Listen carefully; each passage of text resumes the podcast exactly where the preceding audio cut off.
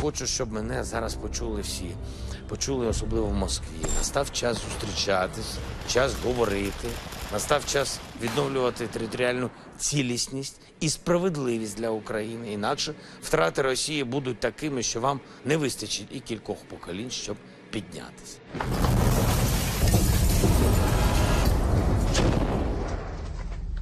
Lassen Sie mich aber noch einmal unmissverständlich betonen. Wir rufen Staatspräsident Putin auf, die Kampfhandlungen umgehend einzustellen und seine Invasionstruppen aus dem Land.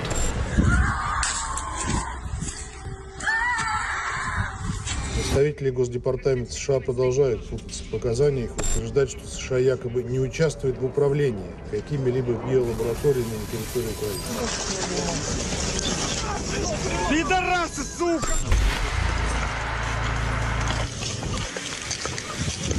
Russia has repeatedly accused other countries of the very violations it plans to perpetrate.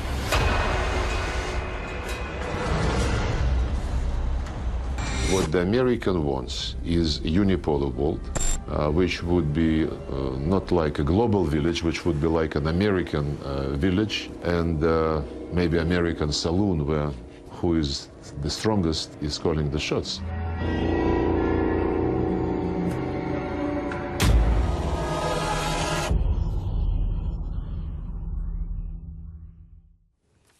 Κυρίες και κύριοι, 80 άνθρωποι έχασαν τη ζωή τους ύστερα από ρωσική πυραυλική επίθεση στην περιοχή του Μικολάιβ σε στρατιωτική βάση όπου εκπαιδεύονταν πολίτες για να πολεμήσουν. Έχουμε συνδεθεί με τον Χρήστο Νικολαίδη, τη Γεωργία Λαγού, τον Παντελή Βαλασόπουλο, τη Μαρία Αρώνη. Θα έχουμε σε λίγο επίσης το Θανάση Αυγερινό. Θα έχουμε και την Αδαμαντία Λιόλιου, την τρίτη απεσταλμένη μας στο μέτωπο του πολέμου. Θα ξεκινήσουμε όμως με το ρεπορτάζ, καθώς το Ρωσικό Υπουργείο Άμυνας ανακοίνωσε τη χρήση περιχητικών πυράβλων αέρος εδάφους με στόχο υπόγεια αποθήκη πυράβλων και πυρομαχικών την ώρα που ο Ουκρανικός στρατός αναφέρει ότι έχει μπλοκάρει βασικούς δρόμους προς το Κίεβο. Τα σωστικά συνεργεία στο Μικολάιβ δίνουν μάχη με το χρόνο για να διασώσουν κοριτσάκι που έχει εγκλωβιστεί στα χαλάσματα.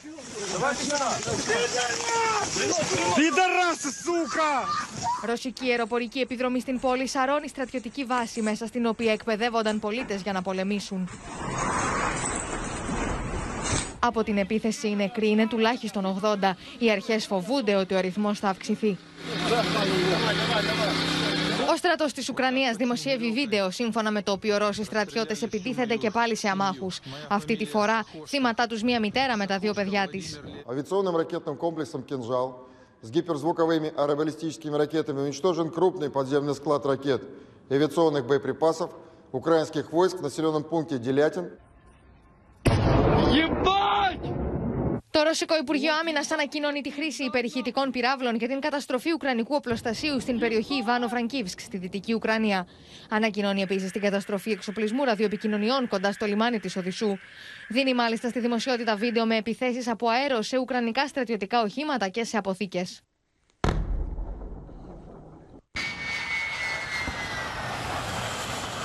Ο Ουκρανικό στρατό παράλληλα τονίζει ότι έχει υπό την κυριαρχία του περισσότερου από 30 οικισμού γύρω από το Κίεβο και ότι έχει αποθήσει του Ρώσου στρατιώτε σε απόσταση έω και 70 χιλιόμετρα από την πρωτεύουσα. Настільки, наскільки можемо, збиваємо російські ракети. Знищуємо їхні літаки, знищуємо гелікоптери. І це при тому, що ми поки не маємо адекватної протиракетної зброї, Передової зброї. Нам недостатньо бойової авіації. Але у нас є мета чиста і справедлива захистити наших людей, нашу державу.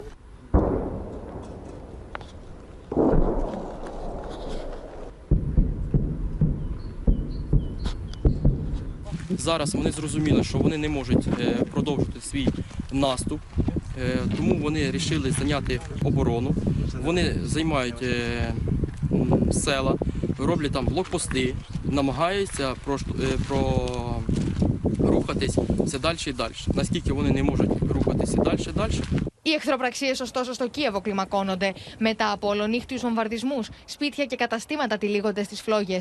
Οι αρχέ ζητούν από του πολίτε να μην ανοίγουν τα παράθυρα των σπιτιών του εξαιτία του καπνού και των χημικών στην ατμόσφαιρα. Πραγματικά είναι απερίγραπτο. Δεν νομίζω ότι υπάρχουν λόγια που μπορούν να περιγράψουν αυτό το οποίο βλέπουμε εδώ. Κοιτάξτε, είναι ένα συγκρότημα κατοικιών το οποίο έχει υποστεί τρομερές ζημιές.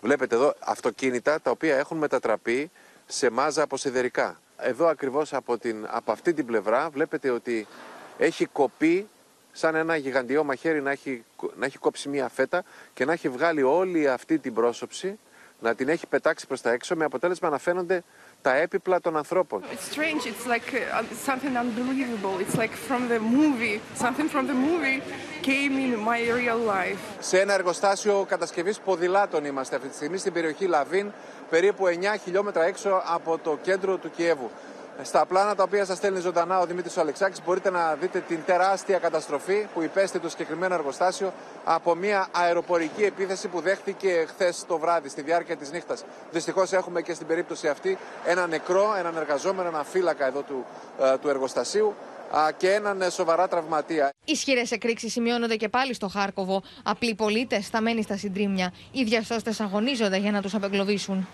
Σε ποια του эту плиту занырнул вниз. Вот с этой стороны я ему поднял фонарь, он меня видит. То есть по факту он... Фонарь видит или руку видит? Фонарь видит. Я ему подсвечу, у него свет, беспечный свет, нормальный. Окупанти не припиняють спалювати своє національне багатство у війні проти України. І Я впевнений, що атакуючи нас, вони знищать усе. Усе, чого російське суспільство досягло за минулі 25 років. Οι Ουκρανικέ ένοπλε δυνάμει δίνουν στη δημοσιότητα βίντεο από ντρόουν με το οποίο δείχνουν νέα πλήγματα που καταφέρνουν σε θέσει του ρωσικού στρατού. Σύνδεση με τη Γεωργία Λαγού, η οποία θα μας ενημερώσει με τα νεότερα που έρχονται σχετικά με το αιματοκύλισμα με τους δεκάδες νεκρούς στο Μικολάευ νωρίτερα. Γεωργία.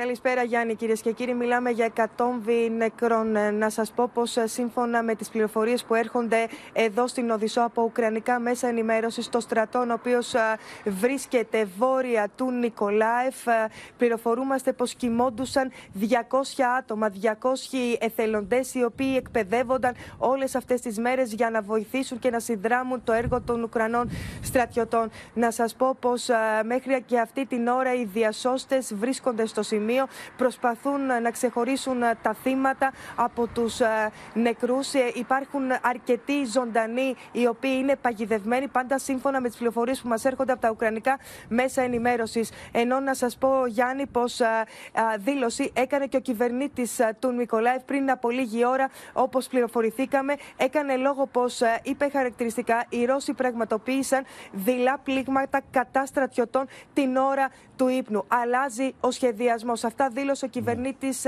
του Νικολάευ. Ενώ να σας πω πως μέχρι και αυτήν την ώρα δεν έχει δοθεί, Γιάννη, εδώ από τις ε, Ουκρανικές Αρχές επίσημος αριθμός των θυμάτων. Να πούμε πως την ίδια ώρα συνεχίζονται οι οδομαχίες στην Μαριούπολη. Υπάρχει παγκόσμιος σπαραγμός. Ήδη 300.000 άτομα βρίσκονται εγκλωβισμένοι στην πόλη φάντασμα και βιώνουν τη φρίκη του πολέμου. Σήμερα λειτουργήσε Γιάννη και ο ανθρωπιστικό διάδρομος. Είχαν προγραμματίσει εννέα ανθρωπιστικούς διαδρόμους και όπως πληροφορηθήκαμε από, την, ε, από το Δήμο της Μαριούπολης, κατάφεραν ε, να φύγουν Γιάννη μέχρι και αυτήν την ώρα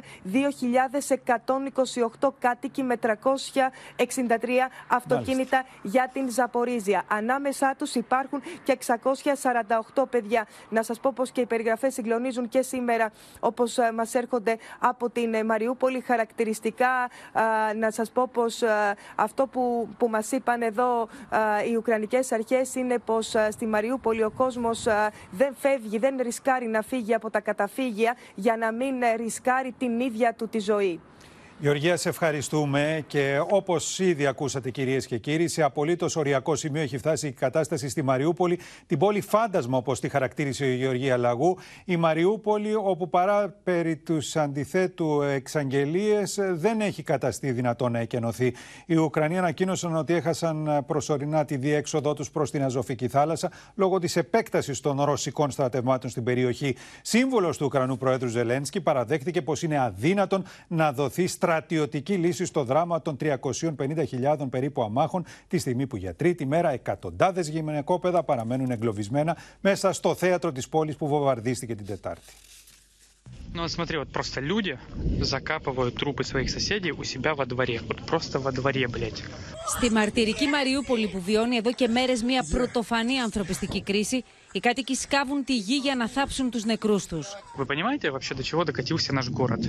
То есть то, что люди закапывают своих соседей, которые лежали тут по чет- четверо суток, просто закапывают сами, делают им могилу, закапывают в ковре, в пленках. Это просто, это катастрофа. нахуй.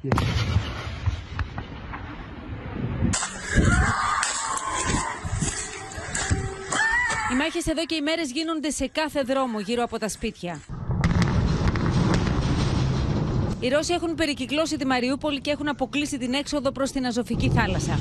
Βομβαρδίζουν το εμβληματικό για την περιοχή μεταλλουργείο Αζοφστάλ, το οποίο θεωρούν ότι χρησιμοποιείται ως προπύργιο από το τάγμα του Αζόφ. Οι Ουκρανοί αντιστέκονται, αλλά ζητούν ενίσχυση. Лидеры Америки и Франции, вы обещали нам системы ПВО. Вы дали нам совсем не то, что нужно. Посмотрите туда внимательно. Это разрушенный город. Это лишь часть города, Которая разрушена самолетами противника, самолетами России. Вы же говорили, что будет помощь. Дайте нам эту помощь. This isn't a military target, it's what's left of the shopping mall in the city of Mariupol, ripped apart by Russia's insatiable desire to destroy. Οι Ουκρανοί δέχονται συντονισμένε επιθέσει από τα δυτικά, όπω φαίνεται στο χάρτη που προέβαλε το αγγλικό ειδησεογραφικό δίκτυο Sky News. Με κόκκινο χρώμα αποτυπώνονται οι περιοχέ που κατέχουν οι Ρώσοι και με μόβ εκείνε που ισχυρίζονται ότι έχουν καταλάβει. Το Ρωσικό Υπουργείο Άμυνα ανακοίνωσε πω εγγυάται για τη ζωή των Ουκρανών στρατιωτών που μάχονται στη Μαριούπολη με την προπόθεση να παραδώσουν τα όπλα. Εκείνοι αρνούνται και συνεχίζουν να μάχονται. Байден, Макрон, вы великие лидеры. Будьте ими до конца. Спасайте гражданских людей. Гибнут дети, гибнут старики. Уничтожается город. Он стирается с лица земли. Или вы хотите еще один Алеппо? Вы его практически получили. Дайте Украины ПВО, пожалуйста. It's hard to imagine that just a month ago, this was a busy place, full of life. Now, in the residential areas hit by the bombs, there is no dignity in death. Трупы во дворах. И все. Саня! Сань! Στην τελευταία τηλεφωνική επικοινωνία που είχαν, ο Εμμανουέλ Μακρόν ζήτησε από τον Βλαντιμίρ Πούτιν να ανοίξουν οι διάδρομοι στη Μαριούπολη για να φύγουν μαζικά οι άμαχοι και να μπορέσει να φτάσει η ανθρωπιστική βοήθεια. Οι Ουκρανοί αναποθέτουν τι ελπίδε του σε διπλωματική λύση για να μπει ένα τέλο στο ανθρωπιστικό δράμα. На них наступают превосходящие силы противника, и ни о каком там деблокаде Мариуполя речи не может идти. Военного решения в настоящий момент по Мариуполю нет. Можете сколько угодно затагать меня, офис президента, лично президента и так далее. Этого решения нет. И это мнение не только мое, это мнение военных. Οι άμαχοι που κατάφεραν να απεγκλωβιστούν τις τελευταίες ώρες από τη Μαριούπολη ανέρχονται σε 9.145, εκ των οποίων πάνω από 1.120 είναι παιδιά, ενώ 500 ακόμη μεταφέρθηκαν με λεωφορεία στο Μπερντιάνσκ. Σύμφωνα με την ανακοίνωση των ρωσικών αρχών, συνολικά πάνω από 56.000 άνθρωποι έχουν απομακρυνθεί από την πόλη. Για 350.000 πολίτες, ωστόσο, η κόλαση συνεχίζεται. Χωρίς φαγητό, νερό, φάρμακα, στόχοι ανάμεσα σε διασταυρούμενα πυρά. Отвратительно. I feel terrible. I don't want to blame anyone, but I am disgusted. I feel scared and cold. I just don't have any words. Terrible. I was not ready for my life to become this. Теперь смотрите, что люди сами придумали. Морг. Вот в это здание отделения новой почты на Черемушка складывают трупы, которые в дальнейшем они сами же будут и закапывать. Просто вот, ну, блядь. Вы хотите сказать, что эта ситуация под контролем? Морг. Просто морг. Ανάμεσα σε εκείνου που κατάφεραν να αφήσουν πίσω του αυτή την κατάσταση, ο Γενικό Πρόξενο τη Ελλάδα στη Μαριούπολη, Μανώλη Ανδρουλάκη, ο οποίο αναμένεται αύριο στη χώρα μα.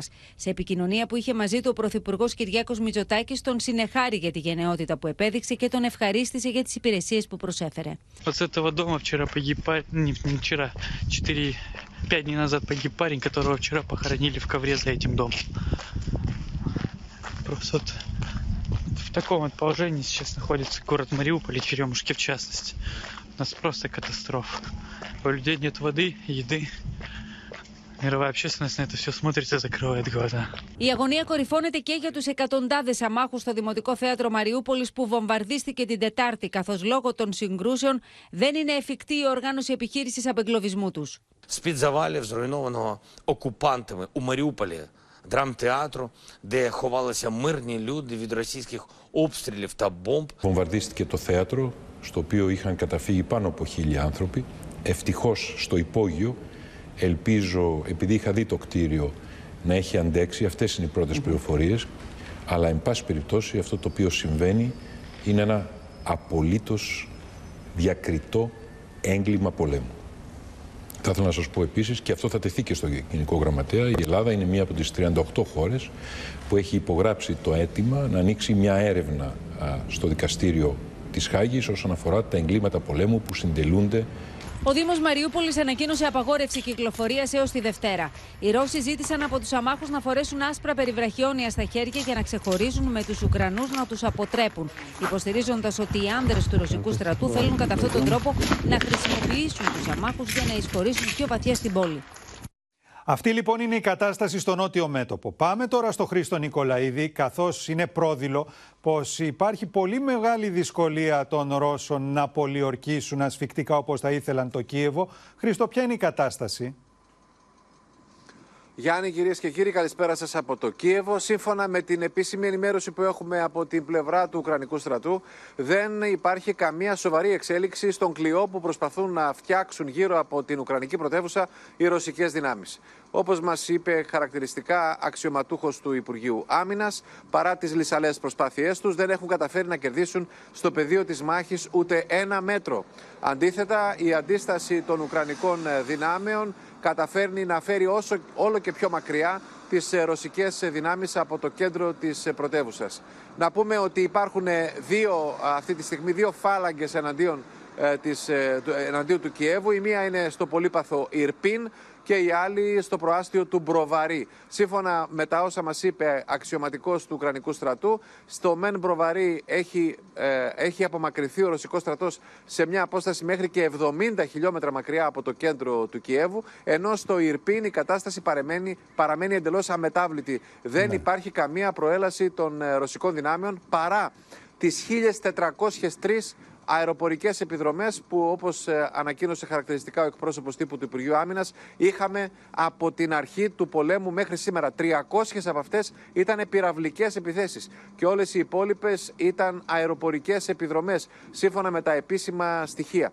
Α, Η ενημέρωση λοιπόν του Ουκρανικού στρατού λέει ότι μπορεί να ελέγχει πλήρως την Κρυμαία, το Ντονέτσκ και το και την ε, περιοχή του Χαρκόβου ε, η ρωσική πλευρά, όπως επίσης ε, ε, και να γίνονται πολύ σοβαρές μάχες στη Μαριούπολη, η οποία όμως σύμφωνα με την ε, ε, Ουκρανική πλευρά δεν έχει πέσει. Δεν είναι Ναι. αυτή τη στιγμή που μιλάμε στα χέρια των ρωσικών δυνάμεων. Ενώ σε ό,τι αφορά το περίφημο, το, το πολύπαθο Μικολάευ, εκεί, ε, σύμφωνα με τις δηλώσεις που μας έκανε πριν από λίγο αξιωματικός του στρατού, υπάρχει όχι απλώς αντίσταση, αλλά υπάρχει και αντεπίθεση του Ουκρανικού στρατού για να διώξει ακόμα πιο μακριά τις ε, ρωσικές δυνάμεις. Πρέπει επίσης, Γιάννη, να σου πω ότι σύμφωνα με τα στοιχεία που έχει μαζέψει ο Ουκρανικός στρατός, οι Ρώσοι προχωρούν σε αναγκαστική επιστράτευση πολιτών ακόμα και ουκρανικής καταγωγής που ζουν στις περιοχές του Ντόνετσκ και της Κρυμαίας. Μάλιστα, παρουσίασαν σε συνέντευξη τύπου εχμαλώτους πολέμου από αυτές τις περιοχές, οι οποίοι εμφανίστηκαν μπροστά στους δημοσιογράφους για να πούν ότι δεν είχαν απολύτως καμία διάθεση να πολεμήσουν και με το ζόρι, με τη βία, τους επιστράτευσε ο ρωσικός στρατός. Σύμφωνα με αξιωματικό του Ουκρανικού στρατού, επειδή οι άνθρωποι αυτοί είναι εντελώς ανεκπαίδευτοι και δεν έχουν απολύτως καμία διάθεση να πολεμήσουν, γίνονται πάρα πολύ ε, εύκολοι στόχοι για τους ε, αμυνόμενου. Τέλος, ε, αυτό που ακούσαμε προηγουμένως στο βίντεο έγινε ε, περί δηλαδή της υπόθεσης των εγκλημάτων πολέμου. Ναι, ναι. Ε, δόθηκε ειδική συνέντευξη τύπου εδώ στο κέντρο τύπου ε, του Κιέβου από εκπρόσωπο της ε, κυβέρνησης της Ουκρανίας ο οποίος ισχυρίστηκε ότι έχουμε σε εξέλιξη μία σειρά από εγκλήματα πολέμου εκ μέρους των ρωσων τα οποία τα καταγγέλει επισήμως η Ουκρανική πλευρά και ζητά από το Διεθνές Ποινικό Δικαστήριο της Χάγης να ανοίξει ένα ειδικό κεφάλαιο και να αρχίσει αμέσως τις ακροάσεις προκειμένου να παρουσιαστούν ντοκουμέντα, βίντεο αλλά και μαρτυρίες που αποδεικνύουν ότι οι Ρώσοι έχουν προχωρήσει σε πολύ σοβαρά εγκλήματα πολέμου. Το πρώτο από αυτά αφορά την ε, χρήση ε, οπλικών συστημάτων προηγμένου προηγμένης τεχνολογίας. Σήμερα για πρώτη φορά ε, χρησιμοποιήθηκαν πύραυλοι υπερηχητικοί, κάτι το οποίο σύμφωνα με την Ουκρανική πλευρά αποτελεί έγκλημα πολέμου γιατί εξαπολύονται αυτοί, αυτά τα προηγμένα συστήματα εναντίον αμάχων. Σε Το κατοικημένες δεύτερο το οποίο περιοχές, καταγγέλει ναι. η Ουκρανική. Ακριβώς. Το δεύτερο που καταγγέλει η Ουκρανική πλευρά αφορά βιασμούς που έχουν καταγγελθεί. Βιασμούς γυναικών από περιοχές, από χωριά, τα οποία έχουν, έχει καταλάβει ο Ρωσικός στρατός. Και το τρίτο αφορά ε, το γεγονός ότι υπάρχουν διαρκώς επιθέσεις σε ανθρώπους οι οποίοι προσπαθούν να ξεφύγουν, να διαφύγουν από τις εμπόλεμες ε, ζώνες. Ε, έχουν παρουσιαστεί μια σειρά από βίντεο και φωτογραφίες, σύμφωνα Μάλιστα. με τις οποίες, όπως επισημαίνει η Ουκρανική πλευρά, άνθρωποι οι οποίοι επιχείρησαν να φύγουν από τη Μαριούπολη και από άλλες περιοχές, Εμποδίστηκαν. ε, βρέθηκαν στο στόχαστρο πυρών των Ρώσων, Γιάννη. Σε ευχαριστούμε, Χρήστο. Ακούσαμε λοιπόν από τον απεσταλμένο μας ότι το Κίεβο ανθίσταται, ωστόσο οι πυραυλικές επιθέσεις στα προάστια της πρωτεύουσας σε κατοικημένες περιοχές της εισόδους του Κιέβου είναι αλλεπάλληλες τις τελευταίες ημέρες με τους, ανθρώπους που, με τους ανθρώπους που χάνουν τη ζωή τους να αυξάνονται. Ο Χρήστος Νικολαίδης λοιπόν μαζί με τον εικονολήπτη μας τον Δημήτρη Αλεξάκη επισκέφθηκαν σήμερα το νοσοκομείο στο Μπρόβαρη, μια συνοικία έξω από την Ουκρανική πρωτεύουσα που βρέθηκε στο επίκεντρο των ρωσικών βομβαρδισμών. Десь щось прилетіло, і був дуже великий взрив. Непонятно, де все приземлилось. Я особо сам не знаю. Не знаю, что-то или взорвалось, или прилетело. Э, Дети и муж были в одной ком- кухне возле окна, я была в другой комнате. На меня упала стена, бойлер, м, стиральная машинка, все, что вылетело оттуда волной. А деть на детей окно, сколки и ну, немного кирпич сыпался. στο νοσοκομείο του Προβαρή. Πρέπει να, λάβουμε όλες τις απαραίτητες προφυλάξεις και τον, και τον ρουχισμό, προκειμένου να μπούμε μέσα στο νοσοκομείο και να ξεναγηθούμε στις ε, κλινικές οι οποίες νοσηλεύουν τους ε, τραυματίες του πολέμου. Όχι μόνο τους στρατιωτικούς, αλλά κυρίως τους αμάχους που έχουν ε, πληγεί τα σπίτια τους, έχουν βομβαρδιστεί και ε, έχουν τραυματιστεί σοβαρά. Я не. Мама есть. Мама в каком состоянии? Ноги опечені, так нормально. Почало в дом в эту, снаряду лупило, потім уже другий снаряд зразу в гараж, а ми в гаражі були. Το συγκεκριμένο νοσοκομείο, όπω μα λένε οι υπεύθυνοι του, έχει νοσηλεύσει πάνω από 200 άτομα από την έναρξη του πολέμου. Θα επισκεφτούμε και θα μιλήσουμε με κάποιους από αυτούς. Сиділи, чай пили на кухні, і тут а, в секунду все обвалилося. Это был наш дом. Вот видим, вот это наш дом. Сейчас село оккупировано. Выезд в Донец 8 числа. Там есть верующие люди, они на тракторе вывозят раненых. Когда вас выпишут из больницы, вам есть куда идти? Пока не- мы не знаем, к родственникам поедем. Ну, знову підрозділення. А чи куди мені? У мене 5 років контракту ще. Νοσοκομεία που βρίσκονται κοντά στα σημεία στα οποία διεξάγονται οι μάχες, διεξάγονται άλλες μάχες, παράλληλες, εξίσου σημαντικές. Πρόκειται για τις μάχες που δίνουν οι γιατροί και οι νοσηλευτές των νοσοκομείων αυτών, με το χρόνο αλλά και με τις δυσκολίες για να περιθάλψουν όχι μόνο τους στρατιώτες αλλά και τους αμάχους που πέφτουν θύματα των βομβαρδισμών. During the war, uh, um, many staff of this um, doctor or medicine uh, or uh, nurse live here during 20, 22 days without go home. I see. It's very difficult. This is a picture of the children of our doctors and nurses. We live here with our uh, uh, medical personnel. Uh, you, you can see that uh, all want to stop the war. Σύνδεση τώρα με την Αδαμαντία Λιόλιου στην Βίβ, σε μια περιοχή η οποία θεωρείται μέχρι πρώτη σχετικά ασφαλής, καθώς ήταν κοντά στα σύνορα με την Πολωνία. Εκεί μάλιστα είχαν καταφύγει και οι διπλωμάτες των περισσότερων δυτικών πρεσβειών. Φαίνεται όμως ότι ούτε τελικά αυτό ισχύει σχετικά με την ασφάλεια της περιοχής, γιατί τις τελευταίες ημέρες έχουμε βομβαρδισμούς και σε εσάς, Αδαμαντία. Και όπως μεταδίδουν Γιάννη ρωσικά μέσα, ε, σήμερα λοιπόν φαίνεται ότι υπερηχητικός πύραυλος των Ρώσων χτύπησε υπόγεια αποθήκη με πυρομαχικά των Ουκρανών στην περιοχή Ιβάνο Φραγκίσκ, επίσης στο νοτιο- νοτιοδυτικό τμήμα της Ουκρανίας, περίπου σε απόσταση 135 χιλιόμετρων από την περιοχή που βρισκόμαστε. Πρόκειται λοιπόν για έναν πύραυλο που οι Ρώσοι τον χρησιμοποιούν πρώτη φολα- φορά, για ένα πύραυλο που κινείται με μεγαλύτερη ταχύτητα από τους συμβατικούς, μπορεί και κάνει περίπλοκους ελιγμούς. Επίσης και έτσι αποτελεί ένα υπερόπλο για τους Ρώσους. Αυτό λοιπόν που προκαλεί προβληματισμό στην Ουκρανία είναι ότι στην περίπτωση που η Ρωσία κάνει ευρεία χρήση των συγκεκριμένων πυράβλων, πώς θα μπορέσουν να αντιμετωπίσουν αυτή την κατάσταση και τι σχέδιο θα μπορέσουν να θέσουν σε εφαρμογή για κάτι τέτοιο. Μάλιστα, ουκρανικά μέσα μεταδίδουν πως το CNN επικαλούμενο αμερικανικούς οξυωματούχους επιβεβαιώνει το συγκεκριμένο χτύπημα με τον πύραυλο, τον υπερχητικό Κινζάλ ονομάζεται ο συγκεκριμενος ε, και φυσικά το μεταφράζουν ως ένα μήνυμα πρώτον να χτυπηθούν ε, περιοχές, αποθήκες που έχουν όπλα και κατά δεύτερον να σταλεί και ένα μήνυμα στη Δύση καθώς η περιοχή βρίσκεται στο νοτιοδυτικό τμήμα της Ουκρανίας. Σε ευχαριστούμε, Αδαμαντία. Και τώρα ας δούμε, κυρίες και κύριοι, το ρεπορτάζ του δημοσιογράφου του BBC, Quentin Somerville, που βρέθηκε στην πρώτη γραμμή αντίστασης του Ουκρανικού στρατού στο Χάρκοβο. Καταγράφει λοιπόν τις μάχες στους δρόμους της δεύτερης μεγαλύτερης πόλης της Ουκρανίας, την οποία οι Ρώσοι στρατιώτες δεν έχουν καταφέρει να θέσουν υπό τον έλεγχό τους μέχρι τώρα. Russia says it's demilitarizing Ukraine. Instead, it's creating a wasteland. What it can't have, it destroys with vengeance. These were family homes on the edge of Kharkiv. Civilians are daily targets in Vladimir Putin's war. Suburban gardens have become battlefields from Europe's past.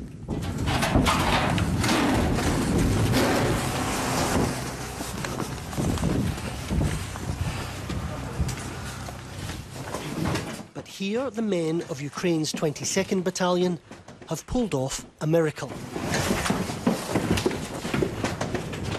They've stopped the might of the Russian army at their city gates. Ill equipped and vastly outnumbered, three weeks on, they're still holding the line. Russian boots have failed to gain hold here. Frustrated, they've sent troops elsewhere, leaving heavy artillery to bomb the city into submission.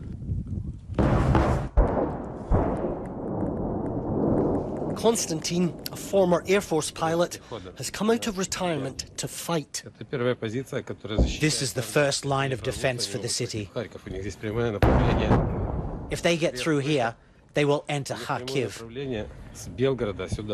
This road takes you from Russia to the very heart of the city. The heart of Kharkiv and Ukrainian resistance is still beating.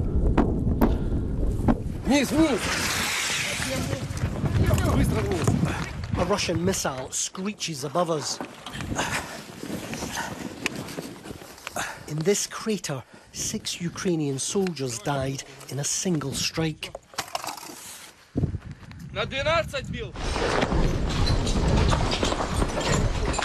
And away from the front, no neighbourhood is safe.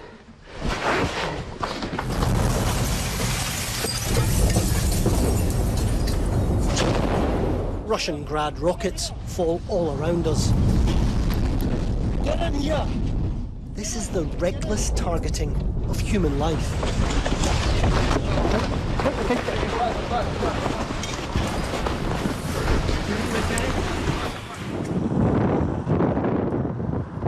To the south, the invaders are advancing. But here in Ukraine's second city, Kharkiv stands defiant, while Russia rages with incandescent fury.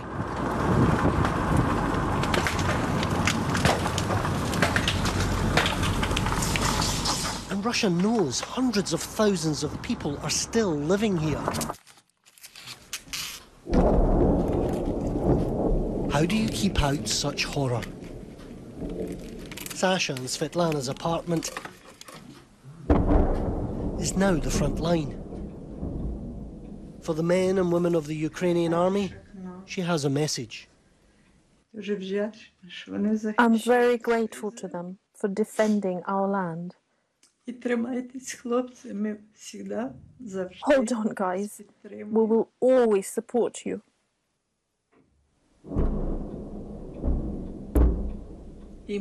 Both of my daughters and a granddaughter are fighting for Ukraine. Λοιπόν, υπάρχει μια ανησυχητική εξέλιξη στη Μαύρη Θάλασσα που έχει σημάνει συναγερμό. Η Σοφία Φασουλάκη θα μας πει περί τίνος πρόκειται. Σοφία. Ναι, Γιάννη, γιατί υπάρχει μια προειδοποίηση από τις ρωσ, ε, ρωσικές υπηρεσίες ασφαλείας. Τι λένε ε, με μια προειδοποίηση, ότι θα μπορούσαν Ουκρανι... νάρκες που έχουν τοποθετήσει οι Ουκρανικές δυνάμεις να παρασυρθούν από τα στενά του, Βοσφό... του Βοσπόρου και να φτάσουν μέχρι και τη Μεσόγειο. Να παρασυρθούν εξαιτίας των καιρικών συνθήκων, υποθέτω. Ακριβώς, Ναι, ναι. ακριβώς, Γιάννη. Να σου διαβάσω την προειδοποίηση. Μετά την έναρξη της ρωσικής ειδικής στρατιωτικής επιχείρησης, όπως αναφέρουν, όχι εισβολής, οι Ουκρανικές ναυτικές δυνάμεις εγκατέστησαν φράγματα ναρκών γύρω από τα λιμάνια της Οδυσσού, του Οτσάκοφ, του Κερνομόρσκ και του Γιούσνη. Γράφουν οι ρωσικές υπηρεσίες ασφαλείας, υποστηρίζοντας ότι πρόκειται για παλιές νάρκες κατασκευασμένες στο πρώτο μισό του 20ου αιώνα. Τι, τι ισχυρίζονται, ότι σύμφωνα πάντοτε με τις ρωσικές ε, υπηρεσίες ασφαλείας, τα καλώδια που συνδέουν τις νάρκες με τις άγκυρες έχουν σπάσει λόγω κακοκαιρίας και οι νάρκες έχουν παρασυρθεί. Δεν αποκλείουν λοιπόν, δεν αποκλείουν, με δεδομένο ότι στην περιοχή υπάρχουν νότια επιφανειακά ρεύματα, δεν μπορεί να αποκλειστεί η μετακίνηση των αρκών προς το Βόσπορο και στη συνέχεια προς τις θάλασσες της Λεκάνης της Μεσογείου.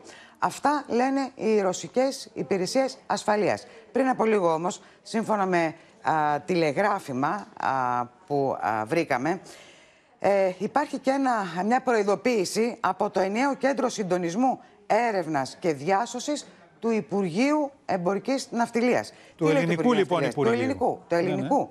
Το ελληνικού Υπουργείο Τι λέει, Ναυτιλίας. λοιπόν; Μάλιστα, αυτό το τηλεγράφημα έχει διαβαστεί, Γιάννη, προς την Ένωση Ελλήνων Εφοπλιστών. Και κάνει ακριβώς λόγο για αυτή την πιθανότητα, για αυτή την προειδοποίηση. Ότι έχει λάβει λοιπόν μια οδηγία από το παράρτημα της διοίκησης του Σότσι της Ρωσίας ότι αρκε... αρκετός αριθμός ποντισμένων θαλάσσιων ναρκών κοντά στα λιμάνια της Οδυσσού, του Τσακόφ και του Γιούσν έχουν αποκοπεί από το σύστημα αγκυροβολίας με αποτέλεσμα να συμπαρασύρονται. Μάλιστα, όπως επισημαίνει το ενιαίο κέντρο συντονισμού έρευνας και διάσωσης, τα πλοία με ελληνική σημαία που πρόκειται να καταπλέψουν στην περιοχή έχουν ήδη ενημερωθεί για αυτήν την εξέλιξη. Σε ευχαριστούμε, Σοφία. Όντως υπάρχει δικαιολογημένη ανησυχία για αυτό που μας μετέδωσε η Σοφία και λαμβάνονται τα απαραίτητα μέτρα από τις αρχές και τις ελληνικές, αφού οι Ρώσοι λένε ότι ενδεχομένως δια του Βοσπόρου να φτάσουν στη Μεσόγειο, άρα να περάσουν από το Αιγαίο οι νάρκες αυτές. Τώρα, στο διπλωματικό πεδίο θα στραφούμε, όπου ο Ουκρανός πρόεδρος, ο Ζελένσκι, εξακολουθεί στα μηνύματά του να ζητεί μια συνάντηση με τον Πούτιν. Την ίδια ώρα η Ευρώπη καλεί τον Ρώσο πρόεδρο να αποσύρει τα στρατεύματά του από την Ουκρανία, ενώ τις Ηνωμένες Πολιτείες προβληματίζουν οι προθέσεις της Κίνας, καθώς Πεκίνο και Κρεμλίνο φαίνεται να έρχονται πιο κοντά.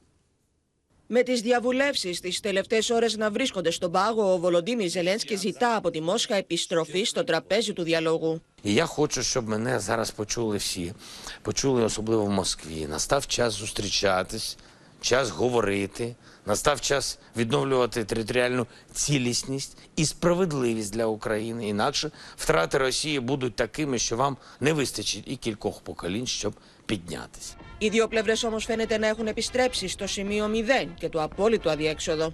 Відстаю таку позицію. І як політик, який відповідальний за безпеку, хочу і вважаю позицію правильної України починати будь-які перемовини саме з цього виведення військ на ту точку, з якої було розпочато агресію, широкомасштабну агресію е, 23 дні тому. Την ίδια ώρα, ο Σεργέη Λαυρόφ στρέφεται κατά των Ηνωμένων Πολιτειών με κατηγορίε για υπεροψία και αλαζονία.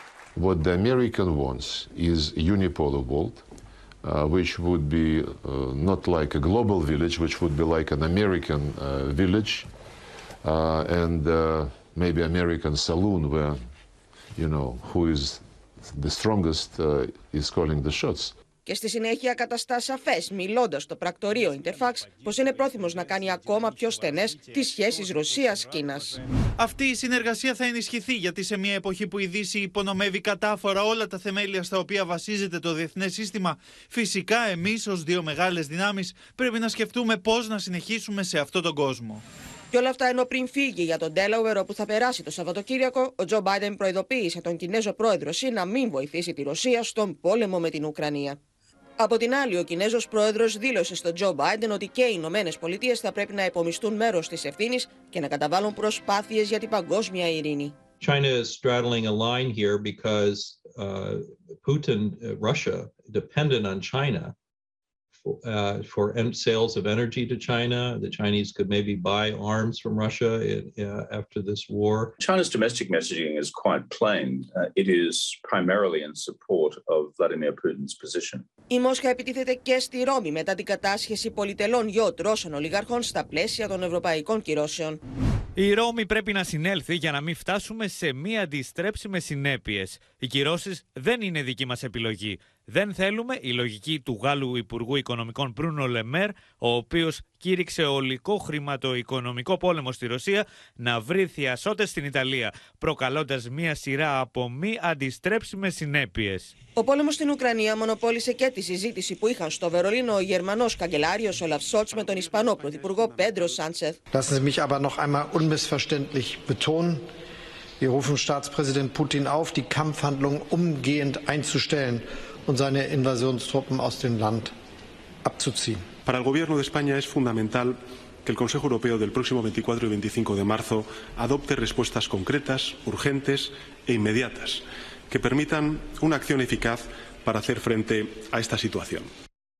Πάμε στη Μόσχα στο Θανάση Αυγερινό. Είναι προφανές, το είδαμε και στο ρεπορτάζ, ότι η κρίση αυτή, ο πόλεμος αυτός στην Ουκρανία έχει φέρει ακόμα πιο κοντά, περισσότερο κοντά από ό,τι ήδη ήταν, το Κρεμλίνο με, την, με το Πεκίνο, Θανάση. Καλησπέρα από τη Μόσχα Γιάννη. Η, η ρωσική ηγεσία δείχνει άκαμπτη στο Ουκρανικό στις σημερινές δηλώσεις και επαφές της και βέβαιη για τις δυνάμεις της. Στην κατεύθυνση αυτή έγιναν πολλές δηλώσεις από εκπροσώπους της ρωσικής ηγεσίας με πρώτο τον Υπουργό Εξωτερικών τον Σεργέη Λαυρόφ ο οποίος προέβλεψε ότι η συνεργασία με την Κίνα θα ενδυναμωθεί διότι όπως είπε υπό τις συνθήκες όπου η Δύση με τον πιο βάναυσο τρόπο υπονομεύει όλες τις βάσεις στις οποίες στηριζόταν το διεθνές σύστημα πρέπει να σκεφτούμε πώς δύο μεγάλες δυνάμεις, η Ρωσία και η Κίνα δηλαδή, θα συνεργαστούν περαιτέρω στον κόσμο αυτό. Επισήμανε ότι οι σχέσεις Ρωσίας και Κίνας έχουν φτάσει σε πρωτοφανές υψηλό επίπεδο. Ο Ρώσος Υπουργός είπε επίσης αρκετά επικριτικά για την Δύση. Είπε ότι η Μόσχα αφελώς εμπιστεύθηκε υπερβολικά τα υπολείμματα συνείδησης των δυτικών εταίρων της Ρωσίας στην αρχή της Ουκρανικής κρίσης. Περιέγραψε δηλαδή πώς δημιουργήθηκε το σχήμα, το σχήμα της Νορμανδίας και πώς υπεγράφησαν οι συμφωνίες του Μίνσκ με τη συμμετοχή Γαλλίας και Γερμανίας για τη διευθέτηση τότε του εμφυλίου στην Ουκρανία που είχε ξεκινήσει το 2014. Τότε είπε ο κύριος Λαυρόφ ότι κλήθηκε η Μόσχα και συμφώνησε με την εκλογή του Προέδρου Ποροσέγκο παρά την ανατροπή του Γιαννουκόβιτς ένα χρόνο νωρίτερα, πιστεύοντας ειλικρινά ότι θα επιδιώξουν οι πρωτεύουσες αυτές, δηλαδή Παρίσι και Βερολίνο, την ομαλοποίηση της κατάστασης και θα πάψει η καταπίεση της ρωσόφωνης κοινότητας. Αλλά άδικα, λέει ο κύριος Λαυρόφ, εμπιστεύθηκε η Μόσχα τις δυτικές πρωτεύουσες. Κατά την άποψή της η Δύση είναι αναξιόπιστος εγγυητής για τη διευθέτηση της κρίσης καθώς έχει υποστηρίξει την αντιρωσική γραμμή του Κιέβου. Μάλιστα. Ο ίδιος είπε βέβαια ότι η Μόσχα παραμένει ανοιχτή σε συνεργασία με οποιαδήποτε χώρα και δυτική, και δυτική αλλά παρόλα αυτά θα αναπτύξει τις συνεργασίες της με μια σειρά χώρες στην Ανατολή. Είπε ότι μεταξύ άλλων δεν μπορεί να αντιμετωπιστεί ο κύριος Ζελένσκι ως αξιόπιστος και σοβαρός ηγέτης γιατί άλλα λέει και άλλα κάνει. Έφερε δύο παραδείγματα ότι υποστηρίζει ότι δεν είναι, δεν είναι ναζιστής γιατί έχει εβραϊκή καταγωγή ωστόσο την ίδια στιγμή διέκοπτε τη συνεργασία των μετασοβιετικών κρατών για τη συντήρηση και την, των μνημείων του Δευτέρου Παγκοσμίου Πολέμου. Η Μόσχα, για τη Μόσχα είναι ένα ιδιαίτερα ευαίσθητο αυτό το γεγονός θέμα, το γεγονός ότι δηλαδή η Ουκρανία πλέον θεωρεί ως ήρωες τους συνεργάτες των Ναζί και όχι τους πολεμιστές που απελευθέρωσαν τη χώρα αυτή από τους Γερμανούς το 1945.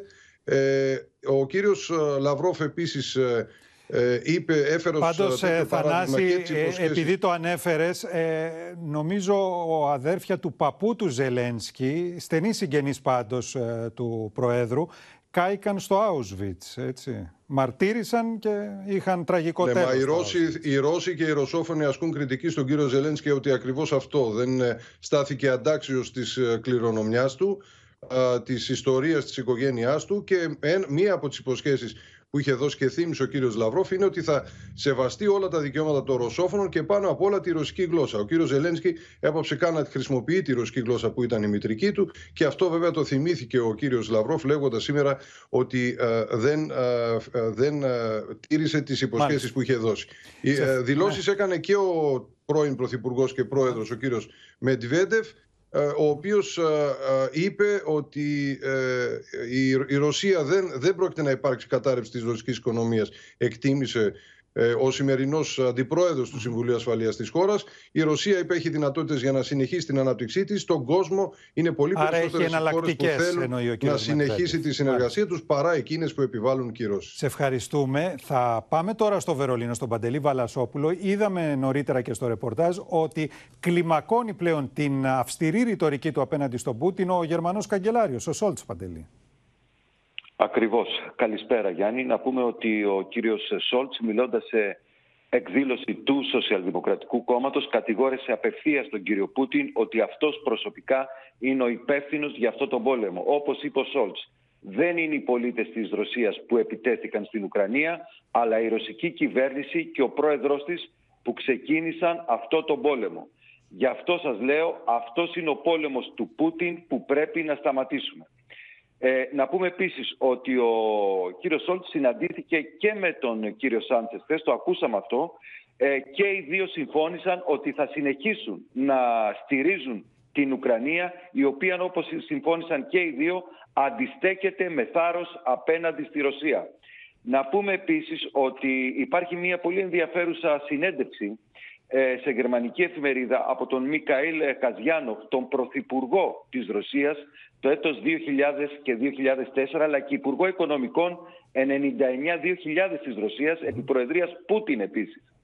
Ο κύριος Καζιάνοφ λέει ότι ο Πούτιν έχει εκπλαγεί και είναι σοκαρισμένος από την ενότητα και την αποφασιστικότητα που έδειξε και η Ευρωπαϊκή Ένωση και το ΝΑΤΟ. Ε, ο ίδιος λέει ότι η αιματοχυσία δεν θα τερματιστεί σύντομα γιατί ο Πούτιν χρειάζεται αυτό τον πόλεμο, χρειάζεται την νίκη. Ο ίδιος λέει ότι ε, εάν υπάρξει ζώνη απαγόρευσης πτήσεων αυτό θα είναι μεγάλη απώλεια για τη Ρωσία γιατί στηρίζει την υπεροχή της ε, στην πολεμική της αεροπορία. Και τέλος λέει ότι υπάρχει πολύ μεγάλη πίεση στο εσωτερικό της Ρωσίας από τις κυρώσεις οι οποία χτυπάνε τους πολίτες και ότι αν η γερμανια δεχόταν και το εμπάρκο στο πετρέλαιο και, στις, ε, και στο φυσικό αέριο, τότε η οικονομία της Ρωσίας θα κατέρεε οριστικά. Τέλος να σου πω Γιάννη ότι έγινε μια ερώτηση από το κόμμα της αριστεράς ε, στο Κοινοβούλιο. Ρωτήθηκε από το κόμμα της αριστεράς στο Υπουργείο Εσωτερικών ποιες είναι οι σχέσεις των Γερμανών νεοναζί με τον Αλεξάνδρ Ντούκιν που θεωρείται ο γκουρού ιδεολόγος του Προέδρου Πούτιν. Σύμφωνα με το Υπουργείο Εσωτερικών, σε κατάθεσή του στο Γερμανικό Κοινοβούλιο, ο Αλεξάνδρ Ντούκιν και οι Γερμανοί νεοναζί έχουν πολύ στενές σχέσεις. Οι εθνικιστικές θέσεις, λέει το Υπουργείο Εξωτερικών, που εκφράζει ο Αλεξάνδρ Ντούκιν και είναι ο ιδεολόγος πίσω από την εισβολή αυτή που βλέπουμε στην Ουκρανία. Σε ευχαριστούμε Παντελή. Τώρα, στην έκτακτη συνεδρίαση του Συμβουλίου Ασφαλείας στα Ηνωμένα Έθνη, η Ρωσία κατέθεσε νέες αποδείξεις όπως υποστήριξε εναντίον των Ηνωμένων Πολιτειών, κατηγορώντας την Ουάσιγκτον ότι χρηματοδοτεί προγράμματα βιοχημικού πολέμου σε εργαστήρια που βρίσκονται στην Ουκρανία. Από την πλευρά της όμως, η μόνιμη αντιπρόσωπος των Ηνωμένων Πολιτειών χαρακτήρισε κουταμάρες τις καταγγελίες της Μόσχας και αντέτεινε πως η Ρωσία εκτοξεύει κατηγορίες επειδή η ρωσική ρωσικές δυνάμεις είναι που σχεδιάζουν προβοκάτσια με βιολογικά ή χημικά όπλα στην Ουκρανία. Παρουσιάζοντα έγγραφα στο Συμβούλιο Ασφαλεία του ΟΗΕ, η Ρωσία κατήγγειλε πω πλέον υπάρχουν απτέ αποδείξει για προγράμματα βιοχημικού πολέμου σε τουλάχιστον 30 εργαστήρια στην Ουκρανία που χρηματοδοτούνται συστηματικά από το Αμερικανικό Πεντάγωνο. Представители Госдепартамента США продолжают путаться в показаниях, утверждать, что США якобы не участвует в управлении, в управлении какими-либо биолабораториями на территории Украины. Но факты говорят об обратном. Согласно упомянутому мной плану технической помощи, именно донор Минобороны США ставила задачи, проще говоря, украинские власти дали Пентагону карт-бланш на территории Украины и позволили самостоятельно проводить там опасные биоэксперименты. Ο Ρώσος πρέσβης υποστήριξε πως η Ουάσιγκτον έχει ήδη δαπανίσει τουλάχιστον 200 εκατομμύρια δολάρια σε εργαστήρια της Ουκρανίας για να διεξάγουν πειράματα σε σενάρια βιολογικής ή χημικής επίθεσης. Η πρέσβης των Ηνωμένων Πολιτειών στα Ηνωμένα Έθνη απάντησε στο Ρώσο συναδελφό της. President Biden has a word for this kind of talk malarkey. We're not buying what they're selling, literally or figuratively. And I will reiterate the United States' deep and serious concern that Russia's calling for this meeting is, is a potential false flag effort in action. Στο πλευρό τη Ουάσιγκτον στάθηκε το Λονδίνο και η πρέσβη τη Βρετανία στον ΟΗΕ επανέλαβε πω είναι η Μόσχα αυτή που σχεδιάζει προβοκάτσια με χημικά ή βιολογικά όπλα στην Ουκρανία. We've just had a council meeting where the Russians made the same allegations that they made last week. The UN was clear that there was no evidence. It was nonsense then. Uh, it's nonsense now. And as far as we're concerned, frankly, this is the disinformation of the desperate. Propaganda, disinformation любительство, эмоторизм. Ни на чем не основанные домыслы. Το Πεκίνο το οποίο στηρίζει τη Μόσχα κάλεσε την Ουάσιγκτον να δώσει πιστικές απαντήσεις στις κατηγορίες των Ρώσων περί αμερικανικών βιοχημικών ερευνών στην Ουκρανία.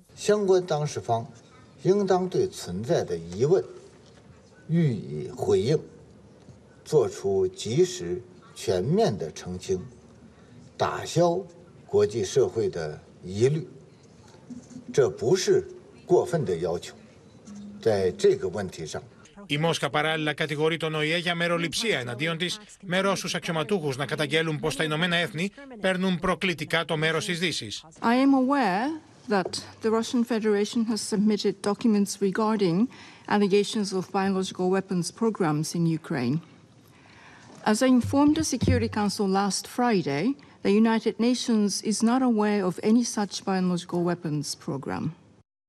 Αυτά σε επίπεδο Ηνωμένων Εθνών όμως το διπλωματικό παρασκήνιο έχει πραγματικά πάρει φωτιά και πάμε στη Μαρία Ρόνη καθώς από μία φράση του Σεργέη Λαυρόφ, του Ρώσου Υπουργού Εξωτερικών, διαφαίνεται με ποιον από τους δυτικούς ηγέτες προτιμά να συνομιλεί ο Πούτιν. Και ποιος είναι αυτός Μαρία; Ναι, ο Σεργέη Λαυρόφ ε, δήλωσε σε συνέντευξή του σε ρωσικό τηλεοπτικό δίκτυο ότι ο Εμμανουέλ Μακρόν είναι ο μόνος Ευρωπαίος ηγέτης που δεν έχει υποταχθεί στις Ηνωμένες Πολιτείες. Και σε αυτήν τη συνέντευξη του Σεργέη Λαυρόφ αναφέρεται σημερινό άρθρο της γαλλικής εφημερίδας Le Figaro. Ε, σύμφωνα με την Figaro, λοιπόν, ο Σεργέη Λαυρόφ είπε ότι η Ευρώπη είναι έτοιμη να δεχτεί τους κανόνες της παγκόσμιας τάξης που έχουν θέσει οι Ηνωμένες Πολιτείες με οποιαδήποτε μορφή και μόνο ο Εμμανουέλ Μακρόν συνεχίζει να θυμάται την ανάγκη για στρατηγική αυτονομία στην Ευρωπαϊκή Ένωση. Οι άλλες χώρες μέλη έχουν ήδη πάει για ύπνο πριν από τις Ηνωμένες Πολιτείες, επέκρινε ο Ρώσος Υπουργός. Και αυτές είναι ασυνήθιστες παρατηρήσεις, Γιάννη, από την ρωσική διπλωματία. Αυτό είναι κάτι το οποίο επισημαίνει η εφημερίδα Le Figaro. Ε, δεν είναι συνήθες για τη ρωσική διπλωματία να μιλάει προσωπικά για ένα δυτικό ηγέτη ακόμα Από περισσότερο. την άλλη βέβαια, αλήθεια όταν- είναι ότι ο Μακρόν σηκώνει συχνά το τηλέφωνο και συνομιλεί με τον Πούτιν καταβάλλοντας προσπάθειες μολονότι δηλώνει απογοητευμένος κάθε φορά που κλείνουν τη γραμμή.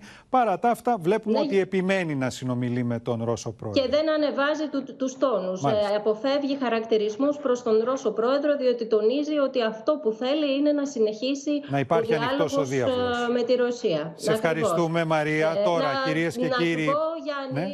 Ότι Ναι, Μαρία. για το, θέλω να σου πω ότι για, στη Δευτέρα, την ερχόμενη Δευτέρα στις Βρυξέλλες θα συνεδριάσουν οι Υπουργοί Εξωτερικών και Άμυνας της Ευρωπαϊκής Ένωσης και θα συζητήσουν για το σχέδιο άμυνας της Ευρώπης που τόσο έχει προωθήσει ο Εμμανουέλ Μακρόν και που τώρα με τον πόλεμο στην Ουκρανία γίνεται όλο και πιο επιτακτικό ζήτημα. Οι Υπουργοί θα υιοθετήσουν ένα κείμενο 40 σελίδων, έναν οδηγό δράσης για να ενισχυθεί η Ευρωπαϊκή Άμυνα και στη συνέχεια αυτό το κείμενο θα πρέπει να υιοθετηθεί και από τους Ευρωπαίους ηγέτες στο Ευρωπαϊκό Μάλιστα. Συμβούλιο που θα γίνει 24 και 25 ε, Μαρτίου όπου να θυμίσουμε ότι στη- θα παραστεί και ο πρόεδρος των Ηνωμένων Πολιτείων ε, Τζο Μπάιντεν.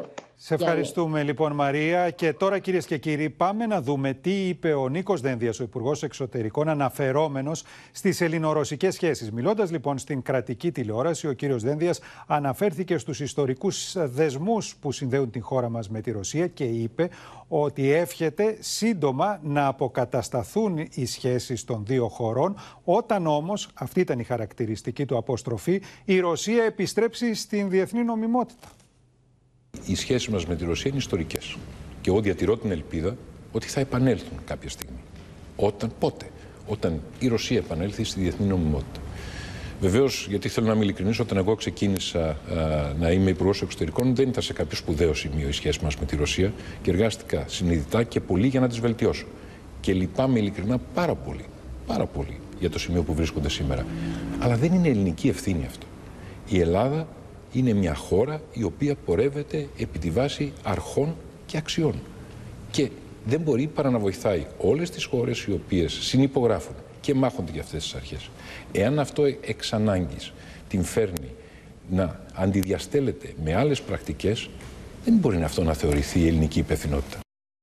Πίσω τώρα στο Χρήστο Νικολαίδη στο Κίεβο, ο οποίος ε, Χρήστος έχει ρεπορτάζ από τις ε, δράσεις των Ουκρανικών στρατευμάτων, οι οποίες ε, δράσεις περιλαμβάνουν ακόμα και την ανατείναξη γεφυρών, η- προκειμένου να μην μπορέσουν να προελάσουν οι Ρώσοι. Χρήστο. Ακριβώς Γιάννη, κυρίες και κύριοι, πραγματικά πριν από λίγη ώρα ο Ουκρανικός στρατός έδωσε στη δημοσιότητα ένα πάρα πολύ εντυπωσιακό βίντεο στο οποίο εμφανίζεται μια ομάδα ειδικών σαμποτέρ να, να, α, να βάζουν εκρηκτικά και στη συνέχεια να ανατινάζουν μια σιδηροδρομική γέφυρα. Δεν μας αποκαλύπτουν σε ποιο σημείο της χώρας γίνεται αυτό. Αυτό το οποίο απλώς λένε είναι ότι γίνεται κάπου στα σύνορα της Ουκρανίας με τη Ρωσία και ότι η συγκεκριμένη σιδηροδρομική γραμμή χρησιμοποιούνταν πολύ εντατικά από τα ρωσικά στρατεύματα προκειμένου να μεταφερθούν στα μέτωπα του πολέμου ε, ε, εφεδρείες, ε, πυρομαχικά αλλά και τρόφιμα όπως επίσης και κάθε είδος πρώτης ανάγκης. Με την καταστροφή αυτή της γέφυρας, ουσιαστικά η πρώτη γραμμή των ρωσικών στρατευμάτων μένει χωρίς ανεφοδιασμό. Σημειώνουν Είναι χαρακτηριστικά, εντυπωσιακές οι α, εικόνες Ουκρανοί πράγματι, γιατί αξιωματικοί. είδαμε τους άντρες εκεί οι οποίοι μετέφεραν τα εκρηκτικά, τα τοποθέτησαν στη γέφυρα. Να, εδώ είναι το κυβότιο με τα εκρηκτικά. Ε, τα τοποθέτησαν λοιπόν στη γέφυρα τη σιδηροδρομική και ε, στη συνέχεια βλέπουμε πώς ανατινάζεται η γέφυρα αυτή. Μας είχες μεταδώσει και τις προηγούμενες ημέρες ε, ότι ανάλογα συμβαίνουν και με ε, αυτοκινητοδρόμους οι οποίοι είναι κρίσιμη σημασίας. Ναι, Γιάννη, το βλέπουμε και στη βίντεο γέφυρα αυτό, αυτή. Το βίντεο, ναι, το βίντεο αυτό έρχεται λίγες ώρες μετά από μια δραματική έκκληση που έκανε εκπρόσωπος της Ουκρανικής κυβέρνησης που κάλεσε όλους τους πολίτες να προχωρούν ακόμη, ε, υπο- να, ακόμα και με δικά τους μέσα, ακόμη με, και με μέσα τα οποία ε, μπορούν να βρουν οπουδήποτε μπορούν. ε, σε τέτοιες ενέργειες για να εμποδίσουν τον ανεφοδιασμό των ρωσικών δυνάμεων μέσω του σιδηροδρόμου. Και είναι χαρακτηριστικό πάντως, σε ένα τελευταίο σχόλιο αν μου επιτρέπεις, ότι ο Ουκρανικός στρατός εκτός από αυτές τις ε, ικανότητες που επιδεικνύει σε σχέση με το σαμποτάζ, επιδεικνύει και μια πολύ καλή ικανότητα σε ό,τι αφορά την κινηματογράφηση. Βλέπουμε ότι αυτό, Αυτό το βίντεο διαπιστώνουμε, είναι βέβαια. εξαιρετικά ποιοτικό και πρέπει να έχει τραβηχτεί από επαγγελματίες γιατί αποτυπώνει με πολύ μεγάλη έτσι, ε, Λεπτομέρεια. ευκρίνεια Ναι, την βέβαια. ενέργεια από τη μία, αλλά από την άλλη είναι και ένα τέλειο τηλεοπτικό προϊόν ικανό να, ε, κάνει, να κάνει πολύ κόσμο να εντυπωσιάζεται από αυτές Είναι τις εικόνες. καθηλωτικό, όντως. Χρήστο, σε ευχαριστούμε. Τώρα, την εξέλιξη της στρατηγικής κατάστασης στον πόλεμο περιγράφουν με χάρτες και αναλυτές τα διεθνή τηλεοπτικά δίκτυα. Τα σενάρια για την έκβαση του πολέμου σχετικά με τις επικείμενες διαπραγματεύσεις δίνουν δίνουν και παίρνουν. I think we're seeing the glimmer at the moment of the potential for a negotiated um, solution. But of course, both sides will want to be as strong as possible for that. And Putin undoubtedly will want to take as much ground as he can before that negotiated. So he's got the strongest hand possible to negotiate um, any ceasefire. Ωστόσο, ο στρατιωτικό αναλυτή του Sky News κάνει αναφορά και στην πρωτοφανή γενναιότητα του Ουκρανικού στρατού απέναντι στου Ρώσου. And with this map seeming to be a bit static for the past few days, what does that tell us about Ukrainian defence at this point? Do you think? I think they've been doing a truly outstanding job. I mean, they've been overmatched by, by numbers and in terms of equipment. But it's not just the military. The military and the civilian population have been doing a truly outstanding job of bravery and courage of resisting. Σε εκπομπή του Fox News αναλύεται στο χάρτη η στρατιωτική επίθεση των Ρώσων στη Μαριούπολη. This is Mariupol here. You uh, say that land forces or uh, forces are going to come in from the sea here. They've been coming in from the land uh, on the west. This is the Donbass region, Donetsk here. This is Russia. So that would, in fact, complete that land bridge from there all the way down to Crimea. What's actually happening is uh, the battle for Kiev and the battle for Kharkiv, they're stalemated. The Russians know it. They've, they've tried to regain some operational momentum and, and attempt to encircle the cities. Με τη Γεωργία Λαγού θα συνδεθούμε τώρα στην Οδυσσό, όπου πριν από λίγο πιάστηκαν δολιοφθορείς Ακριβώς και είναι κάτι που φοβούνται και γι' αυτό η έλεγχη εδώ στην Οδυσσό είναι ιδιαίτερα εξονυχιστική, Γιάννη. Όπως πληροφορηθήκαμε πριν από λίγα λεπτά, ένας Ρώσος σαμποτέρ συνελήφθη από τις Ουκρανικές αρχές. Σύμφωνα τώρα με τις με τις πληροφορίες που έχουμε, έδινε πληροφορίες στη Ρωσία, πάντα σύμφωνα με τις Ουκρανικές αρχές εδώ στην Οδυσσό, για τις θέσεις των στρατιωτικών, αλλά και τις θέσεις που βάζουν τα όπλα και στείλουν όλο το, όλο το το επιχειρησιακό τους έργο. Να πούμε πως έγινε κατάσχεση στο σπίτι, έγινε έρευνα στο σπίτι του και κατασχέθηκε εκρηκτική ύλη, αλλά και σχέδια, σημειώσεις. Επίσης, σύμφωνα πάντα με τις πληροφορίες, είχε στρατολογηθεί τον περασμένο Μάιο, Γιάννη. Μάλιστα. Γεωργία, να σε ευχαριστήσουμε. Θα μείνουμε όμως στην Οδυσσό, καθώς υπάρχει φόβος για διπλή ρωσική επίθεση από τη μια η κινητικότητα που παρατηρείται στη Μαύρη Θάλασσα, με ρωσικά πολεμικά να κινούνται από την Κρυμαία. Από την άλλη, η ισχυρή χερσαία δύναμη που ενισχύουν οι Ρώσοι στην ευρύτερη περιοχή έχουν σημάνει συναγερμό στους κατοίκους της. Στη Γεωργία Λαγού μίλησε ο επικεφαλής της τοπικής πολιτοφυλακής. Here we don't see any uh, disturbance and any panic, but we are trying to protect and to make some defense construction and so on. We uh, try to be prepared uh, if Russian occupation army will come to us. We we try everything for this. We see every street uh, all here. Not all streets, but the most uh, of cent central streets directed to uh, municipal uh, and state uh, houses. They are defend, defended with these constructions. It's difficult uh, for you the situation about the war. Uh, sure, it's very difficult. It's uh, every, everybody afraid, and uh, everybody want here to be a peace. But uh, we prepare, preparing, and we are ready to make guns and uh, protect uh, civilian people because uh, we are on the side of goodness, and uh, we believe that everything will be okay. Are you afraid? Yeah, right.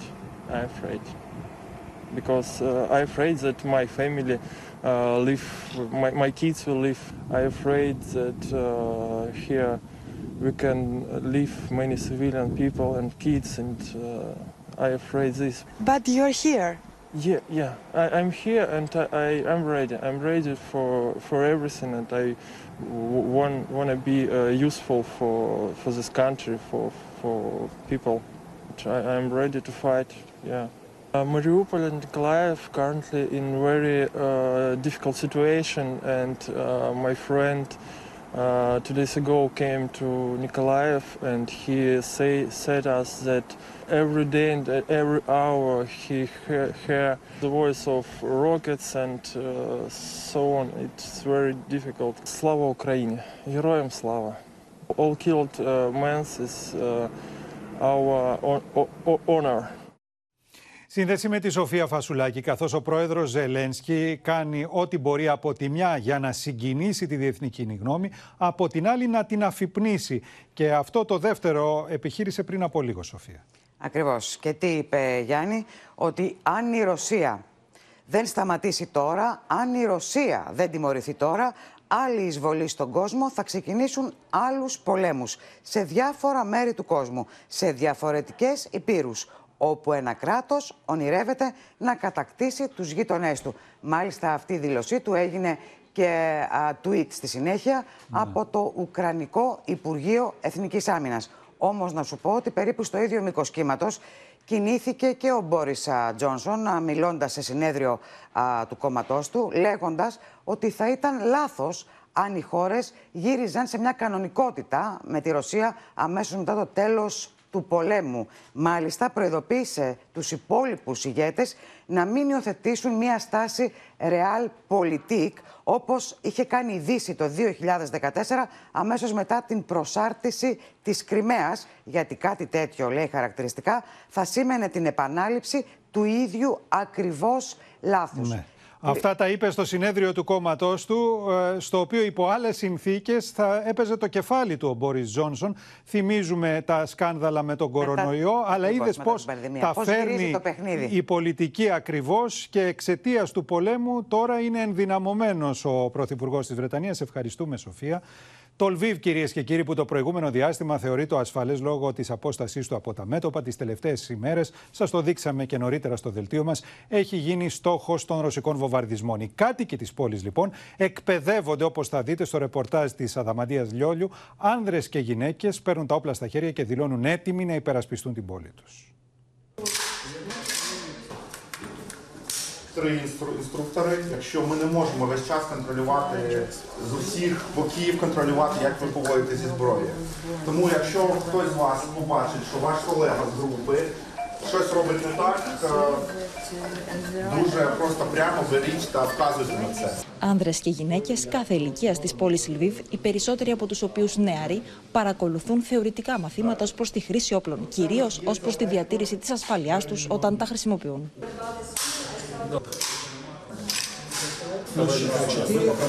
Вас будет быть в. Если.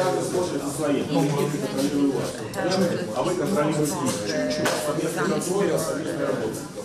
Приготовить. Цель расставая 200 метров.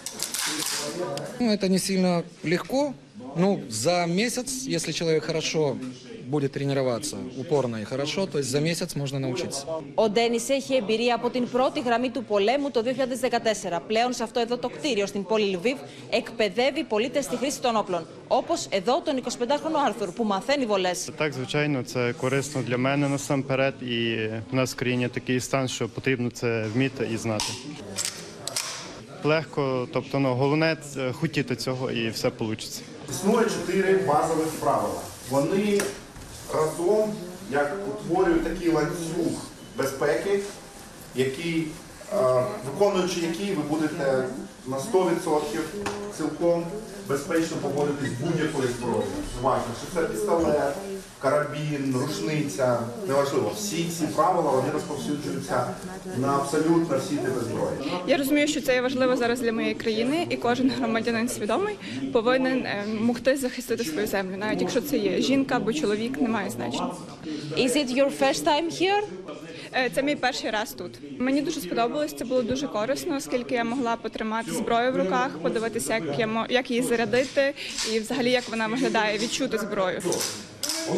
Εντατική είναι η προετοιμασία των κατοίκων τη Λβίβ στην εμπόλεμη Ουκρανία. Η πόλη είναι γεμάτη με κέντρα εκπαίδευση όπω αυτό που βρισκόμαστε. Εκατοντάδε άνδρε, γυναίκε αλλά και νεαρά κορίτσια μαθαίνουν να οπλίζουν και να σημαδεύουν, ενώ εκπαιδεύονται και στι πρώτε βοήθειε ώστε να είναι κατάλληλα θωρακισμένοι. Так, якщо це буде потрібно, я буду готова використовувати зброю і захищати себе і своїх близьких, свою землю, свою країну. Σύνδεση τώρα με την Κωνσταντινούπολη και τη Μαρία Ζαχαράκη. Λέγαμε προηγουμένως για τον Βρετανό Πρωθυπουργό τον Τζόνσον, αλλά δεν πάει πίσω και ο Ερντογάν Μαρία, ο οποίος από εκεί που βρισκόταν μέσα στη δίνη πολλών και κυρίως εσωτερικών οικονομικών προβλημάτων, τώρα έχει βγει και αυτό στον αφρό και ετοιμάζεται να προσέλθει στην Σύνοδο Κορυφής Ευρωπαϊκής Ένωσης και ΝΑΤΟ την ερχόμενη εβδομάδα 24 του μηνός με ανεβασμένες τις μετοχές του ως μεσολαβητής. Βεβαίως και εκεί θα ασκήσει μια επίθεση, μια νέα επίθεση γοητείας. Αυτή τη φορά θα έχει όλους τους ηγέτες μπροστά του, όχι μόνο στο τηλέφωνο όπως μέχρι τώρα. Και εκεί θα επιδιώξει ο κύριος Ερντογάν πρώτα απ' όλα να επιδείξει αυτόν τον ε, μεγάλο διαμεσολαβητικό ρόλο που θεωρεί ότι έχει αναλάβει και ότι μπορεί να τον φέρει εις πέρας. Γιάννης, στις 24 λοιπόν θα βρίσκεται στο Βέλγιο, στη σύνοδο, στην έκτακτη σύνοδο των, ε, των ηγετών του ΝΑΤΟ, για να μιλήσουν φυσικά για τον πόλεμο στην Ουκρανία. Ο κύριος Ερντογάν λοιπόν εκεί θα πει τι έχει κάνει μέχρι στιγμής. Την τριμερή στην Ατάλια, την, ε, την συνάντηση που είχε, την επίσκεψη που είχε ο Τούρκος Υπουργός Εξωτερικών στην Ρωσία και στην Ουκρανία. Επίσης τα τηλεφωνήματα που έχει κάνει ο ίδιος με τον κύριο Πούτιν, τα όσα αποκαλύπτονται για το τι έχει ζητήσει ο Πούτιν, μεταξύ των ναι. οποίων όπως λέγαμε και χθες μέχρι και προσάρτηση του ανατολικού μέρους της Ουκρανίας, θα ασκήσει δηλαδή όλη του τη γοητεία. Επειδή όμως Μαρία πλέον τον Ερντογάν τον έχουμε μάθει καλά, προκειμένου... είναι αδύνατον να φανταστούμε ότι θα τα πει όλα αυτά χωρίς να ζητήσει κάτι. Σίγουρα θα ζητήσει από τους ε, εταίρους του πολλά. Εννο, εννοείται θα θέλει, θα θέλει κάποιο αντίτιμο για αυτή τη στάση και για αυτό το ρόλο που θέλει να παίξει. Αλλά σε πρώτη φάση βέβαια θα ζητήσει τη στήριξη της δύσης. Γι' αυτό και στο ΝΑΤΟ λέμε ότι θα ασκήσει μια επίθεση γοητείας. Θέλει ο Τζο Μπάιντεν και όλοι οι δυτικοί ηγέτες να τον υποστηρίξουν προκειμένου να είναι ο διαμεσολαβητής και να μιλάει εκείνος με τον Ρώσο Πρόεδρο όπως και με τον Ουκρανό Πρόεδρο και ή δυνατόν να τους φιλοξενήσει κιόλας εδώ στην Κωνσταντινούπολη ή στην Άγκυρα. Θα πει ποιες είναι οι δικές του απόψεις για λύση, για να φτάσουν σε μια συμφωνία οι δύο εμπόλεμες χώρες. Από εκεί και πέρα, βέβαια, σε όλες τις διαπραγματεύσεις, όπως λες και εσύ, θα υπάρχει και ένα αντίτιμο. Ε, ήδη εδώ λένε, ακούγονται διάφορα σενάρια ότι ήδη με αυτή τη στάση που δείχνει η Αμερική, ο κύριος Μπάιντεν προς τον κύριο Ερντογάν που δεν τον πιέζουν για κυρώσεις, ήδη θεωρούν θεωρούν ότι θα έχει όσα, όσα δώρο για αυτή, την στάση του, για αυτή τη στάση του Τούρκος mm. Πρόεδρος F-16, την αγορά 40 F-16 και τον εξυγχρονισμό των άλλων 80. Ακούγονται Βέβαια, πολλά αυτά σενάρια περνάνε να από το Κογκρέσο και, πολλά, και μένει να δούμε πόσο εύκολη υπόθεση θα είναι. Αλλά... Βεβαίως.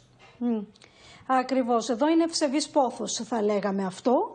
Γι' αυτό και ακούγονται όλα αυτά τα σενάρια. Αλλά κατά πόσο ισχύουν και κατά πόσο ο κύριος Μπάιντεν και οι άλλοι δυτικοί ηγέτες είναι διατεθειμένοι να δώσουν στην Τουρκία πράγματα, θα φανεί. Πάντως, εκεί στη ΝΑΤΟ, ο κύριος Ερντογάν θα επιδιώξει να έχει και διμερείς σχέσεις κυρίως με τον Τζο Μπάιντεν και ε, δευτερευόντως και με τους άλλους ηγέτες που θα βρίσκονται Σε διακόπτω, Μαρία, θα πάμε στη Γεωργία Λαγού, στην Οδυσσό. Η οι συνθήκες είναι έκτακτες, χτυπούν οι καμπάνες, Γεωργία; Ακριβώς, Γιάννη, κυρίες και κύριοι. Και τώρα, πριν από λίγα δευτερόλεπτα, δεν ξέρω εάν μπορείτε να ακούσετε τον ήχο. Έχουν αρχίσει και έχουν και οι σιρήνες.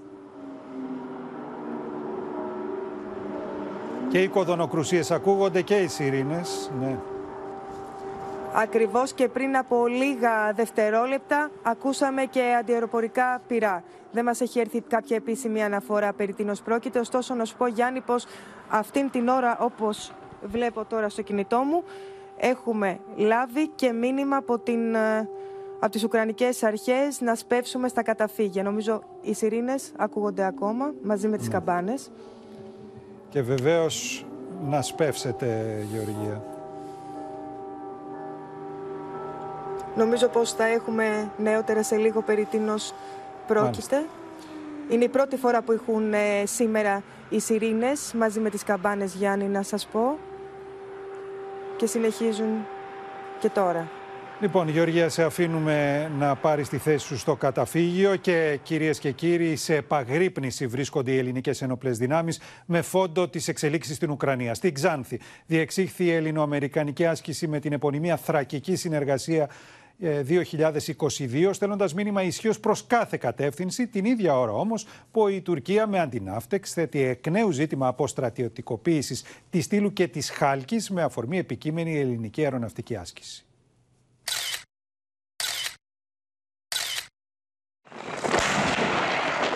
Φωτιά και ατσάλι Ελλήνων και Αμερικανών στη Θράκη.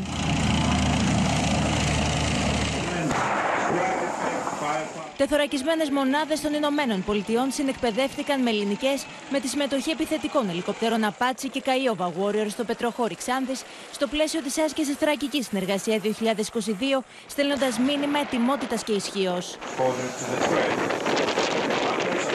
Την ίδια ώρα η Τουρκία, παρά τη συνάντηση σε θετικό κλίμα Μητσοτάκη Ερντογάν στην Κωνσταντινούπολη, συνεχίζει τις προκλήσεις και μας απαγορεύει να κάνουμε ασκή στο Αιγαίο. Με αφορμή ελληνική αεροναυτική άσκηση δυτικά της στήλου στις 22 Μαρτίου, οι Τούρκοι εξέδωσαν αντινάφτεξ, θέτοντας εκ νέου ζήτημα αποστρατικοποίησης των ελληνικών νησιών, Χάλκι και Τήλο. Οι απόψεις οι δικές μας καταρχήν με την Τουρκία είναι πολύ καθαρές. Ισχυριζόμαστε ότι έχουμε μια διαφορά, πολύ, με μια συγκεκριμένη διαφορά. Εμείς προτείνουμε και τη μεθοδολογία επίλυσης αυτής της διαφοράς το διεθνές δίκαιο, η σύμβαση για το δίκαιο της θάλασσας, συζητήσεις, αν δεν συμφωνήσουμε υπάρχει η Χάγη. Δεν υπάρχει οριοθέτηση των αποκλειστικών οικονομικών ζωνών και δεν υπάρχει οριοθέτηση της φαλοκρηπίδας. Και δεν υπάρχουν και οι κανόνες με τους οποίους θα γίνει αυτό, διότι η Τουρκία δεν αποδέχεται το ορθό, το νόμιμο και το αυτονόητο ότι πρέπει να εφαρμοστεί ούγκλος. Όλα αυτά την ώρα που ο Ερντογάν στα Δαρδανέλια συνέχισε τις εθνικιστικές κορώνες στην εκδήλωση για την επέτειο από την νίκη της Τουρκίας στη μάχη της Καλύπολης το 1915. Ο Τούρκος πρόεδρος, αφού απέτησε φοροτιμή στους πεσόντες, έκανε αναφορά στην τουρκική ειρηνευτική επιχείρηση στην Κύπρο. İstiklal Harbimizde, Kıbrıs Barış Harekatı'nda, terörle mücadelede, 15 Temmuz'da vatanı için bayrağı için canını feda eden güvenlik güçlerimize ve vatandaşlarımıza da bu vesileyle Allah'tan rahmet diliyorum. Τώρα βέβαια ακούσατε, βαφτίζει μισό αιώνα μετά, εξακολουθεί να αποκαλεί ειρηνευτική επιχείρηση τη σφαγή που έγινε στην Κύπρο ο Ερντογάν, αλλά είπαμε, γι' αυτά κοφεύει η διεθνής κοινότητα ακόμα και τώρα. Πάμε κυρίες και κύριοι στον αντίκτυπο που έχει ο πόλεμος στην οικονομία. Περισσότερες παρεμβάσεις ζητούν οι επαγγελματίες από την κυβέρνηση για να αντιμετωπιστεί το αυξημένο ενεργειακό κόστος και ανατιμήσεις στα καύσιμα. Την ίδια ώρα οι έμποροι ζητούν μέτρα στήριξης και κάνουν λόγο για μείωση της κατανάλωσης που φτάνει το 40%. Πάντως ο Υπουργός Ανάπτυξης Άδωνης Γεωργιάδης διαβεβαίωσε μέσω του Open πως θα στηριχθούν όσοι είναι ευάλωτοι. Με τον πόλεμο να μένεται στην Ουκρανία, η τιμή φυσικού αερίου έπεσε στα 100 ευρώ τη Μεγαβατόρα, όταν είχε εκτοξευθεί ακόμα και μέχρι τα 227. Την ίδια ώρα και η ηλεκτρική ενέργεια πέφτει μέσα σε 6 μέρες από τα 319 ευρώ στα 224 ευρώ η Μεγαβατόρα, δημιουργώντας προσδοκίες για πτώση των τιμών την ώρα που η αγορά στενάζει από τη μείωση της κατανάλωσης. Όλα, όλα, όλα. παντού. Παντού ακρίβεια, παντού. Το κοτόπουλο έγινε 3,30 το κιλό. Η επιδότηση στα καύσιμα που εξήγηλε η κυβέρνηση αναμένεται να ξεκινήσει το πρώτο δεκαήμερο του Απριλίου, με τις τιμές των καυσίμων να παίρνουν ξανά τον ανήφορο πάντως, σύμφωνα με τους πρατηριούχους. Ο Υπουργός Ανάπτυξης Αδόνη Γεωργιάδης, μιλώντας στο Open, σημείωσε πως τώρα είναι η ώρα να στηριχθούν αυτοί που δεν τα φέρνουν βόλτα.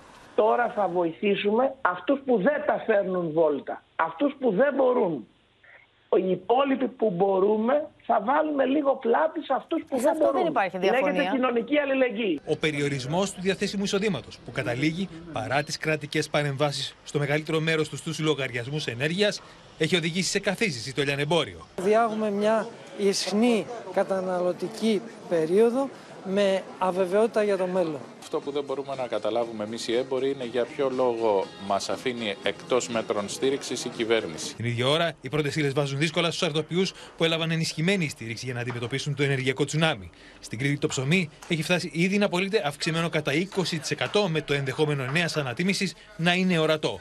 Όταν τώρα βάλουμε ότι η αύξηση της τάξης του 15 με 20%, καταλαβαίνουμε όλοι που έχει πάει το ψωμί και εύχομαι να μείνει εκεί.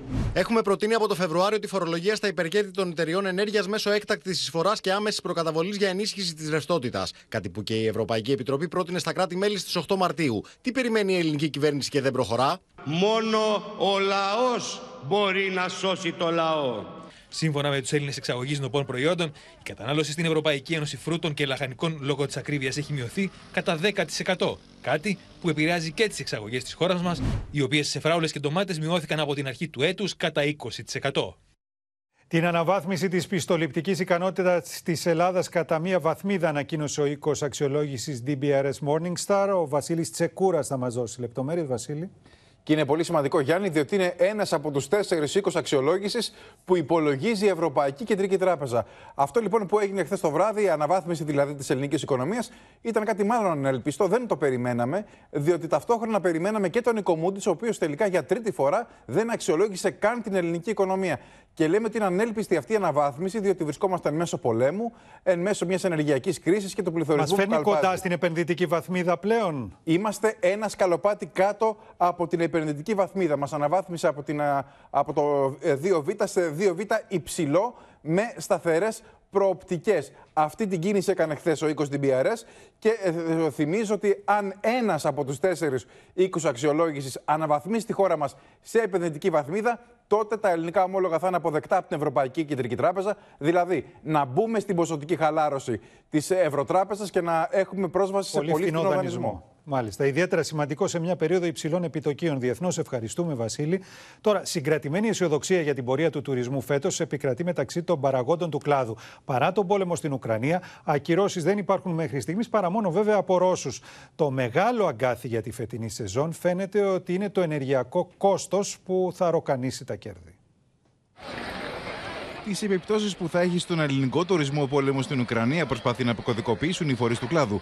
Καθώς η χώρα μας προσδοκά σημαντικά έσοδα από τη φετινή τουριστική σεζόν. Το Οικονομικό Επιτελείο έχει προβλέψει για φέτος ότι τα έσοδα από τον τουρισμό θα φτάσουν το 80-85% των εσόδων του 2019, δηλαδή στα 14 με 15 δισεκατομμύρια ευρώ. Ακόμα ακυρώσεις δεν υπάρχουν, τουλάχιστον όχι σε τέτοιο βαθμό που να μπορούμε να, τις, ε, να πούμε ότι επηρεάζουν το γενικότερο πρόγραμμα. Οι κρατήσεις είναι παγωμένες σε σχέση με το ρυθμό που είχαν πριν από τρεις εβδομάδες. Φαίνεται πως υπάρχει ζήτηση από τις μεγάλες τουριστικές αγορές όπως η Αγγλία και η Γερμανία, ενώ ισχυρό είναι το ενδιαφέρον για τη χώρα μας από σκανδιναβικές χώρες αλλά και από πιο μακρινούς προορισμούς όπως οι Ηνωμένες Πολιτείες, Καναδά και Αυστραλία. Ωστόσο, μεγάλος πονοκέφαλος για τις ελληνικές τουριστικές επιχειρήσεις είναι οι αυξήσεις σε πρώτες ύλες και την ενέργεια. Αυτό όμως που μας δημιουργεί τη μεγαλύτερη ανησυχία είναι η αύξηση του κόστου των προϊόντων αλλά και της ενέργειας που έχουν πάει σε τέτοια επίπεδα που ενδεχομένως θα καταστήσουν μη βιώσιμη τη λειτουργία των τουριστικών επιχειρήσεων κατά τη διάρκεια του 2022. Γι' αυτό το λόγο ο Υπουργός Τουρισμού Βασίλης Κικίλιας τόνισε στο Συμβούλιο Υπουργών Τουρισμού της Ευρωπαϊκής Ένωσης, που διοργάνωσε η Γαλλική Προεδρία, την ανάγκη να δημιουργηθεί ένας ευρωπαϊκός μηχανισμός για την αντιμετώπιση της κρίσης και τις επιπτώσεις στον τουρισμό, αλλά και να δοθεί δυνατότητα στήριξη στον κλάδο που αντιμετωπίζει προβλήματα λόγω της αύξησης του ενεργειακού κόστους. We will also discuss with uh, member states the issue of uh, energy costs within the uh, tourism sector. Στόχος της βαριάς βιομηχανίας της χώρας είναι η αναβάθμιση του τουριστικού προϊόντος. Ήδη το 2021 η μέση δαπάνη ένα επίσκεψη από κάθε τουρίστα αυξήθηκε στα 600 ευρώ από τα 520 ευρώ το 2020, με στόχο να αυξηθεί ακόμα παραπάνω ώστε να εισρεύσουν περισσότερα χρήματα στα κρατικά ταμεία. Επιστρέφουμε στα του πολέμου με μια φωτογραφία την οποία έδωσε στη δημοσιότητα η εταιρεία Maxar Technologies και απεικονίζει από ψηλά την καταστροφή η οποία έχει συντελεστεί στο θέατρο της Μαριούπολης ύστερα από το βομβαρδισμό του. Βλέπουμε λοιπόν και είναι ευκρινής η τεράστια καταστροφή που έχει υποστεί το οίκημα. Θυμίζουμε ότι μέσα σε αυτό το οίκημα είχαν βρει καταφύγιο πάνω από χίλια γυναικόπαιδα άμαχος πληθυσμός και είναι ακόμα εγκλωβισμένοι εκατοντάδες από αυτούς τους ανθρώπους. Ο βομβαρδισμός, φανταστείτε, έγινε την Τετάρτη και σήμερα, ακόμα και την ώρα που μιλάμε, υπάρχουν εκατοντάδες εγκλωβισμένοι στο κτίριο που βλέπουμε εδώ από αέρος. Τώρα, Πάμε στην Δέσποινα Βλεπάκη, η οποία θα μας ενημερώσει για το πώς εξελίσσεται η πανδημία, η οποία είναι σε μια σχετική έξαρση το τελευταίο διάστημα, Δέσποινα. Πάμε στο άλλο μέτωπο αυτό του κορονοϊού, λοιπόν. Είναι 19.705 τα κρούσματα που μας ανακοινώθηκαν σήμερα από τον Εθνικό Οργανισμό Δημόσιας Υγείας. 46 άνθρωποι έχασαν τη ζωή τους από επιπλοκές της πανδημίας και είναι 349 οι διασωληνωμένοι ασθενείς. Από τα σημερινά κρούσματα Αγιάννη, 6.736 εντοπίστηκαν στην Αττική. Ακολουθεί η Θεσσαλονίκη με 2.057 μολύνσεις. Έγιναν σήμερα και λιγότερα τεστ, όπως συνηθίζεται το Σαββατοκύριακο, περίπου 295.000. Ενώ να σου πω ότι είναι σε εξέλιξη η συζήτηση και στη χώρα μας από τη Εθνική Επιτροπή Εμβολιασμών για τέταρτη δόση σε ηλικιωμένους. Όμως δεν έχει καθοριστεί ούτε αποφασιστεί ακόμα το όριο το ηλικιακό. Σε ευχαριστούμε, Δέσπινα. Στην κορυφή του κόσμου ανέβηκε ο άλτης μας Μίλτος Στεντόγλου με εξαιρετική εμφάνιση και ένα άλμα στα 8 μέτρα και 55 εκατοστά. Ο πρωταθλητής μας κατέκτησε το χρυσό μετάλλιο στο Παγκόσμιο Πρωτάθλημα Κλειστού Στίβου που διεξάγεται στο Βελιγράδι. Έγκυρο και μεγάλο 8.55 ο Μίλτος Τεντόγλου απογειώθηκε ξανά και με ένα εκπληκτικό άλμα στα 8.55 κατέκτησε το χρυσό μετάλλιο στο Παγκόσμιο Πρωτάθλημα Κλειστού Στίβου στο Βελιγράδι.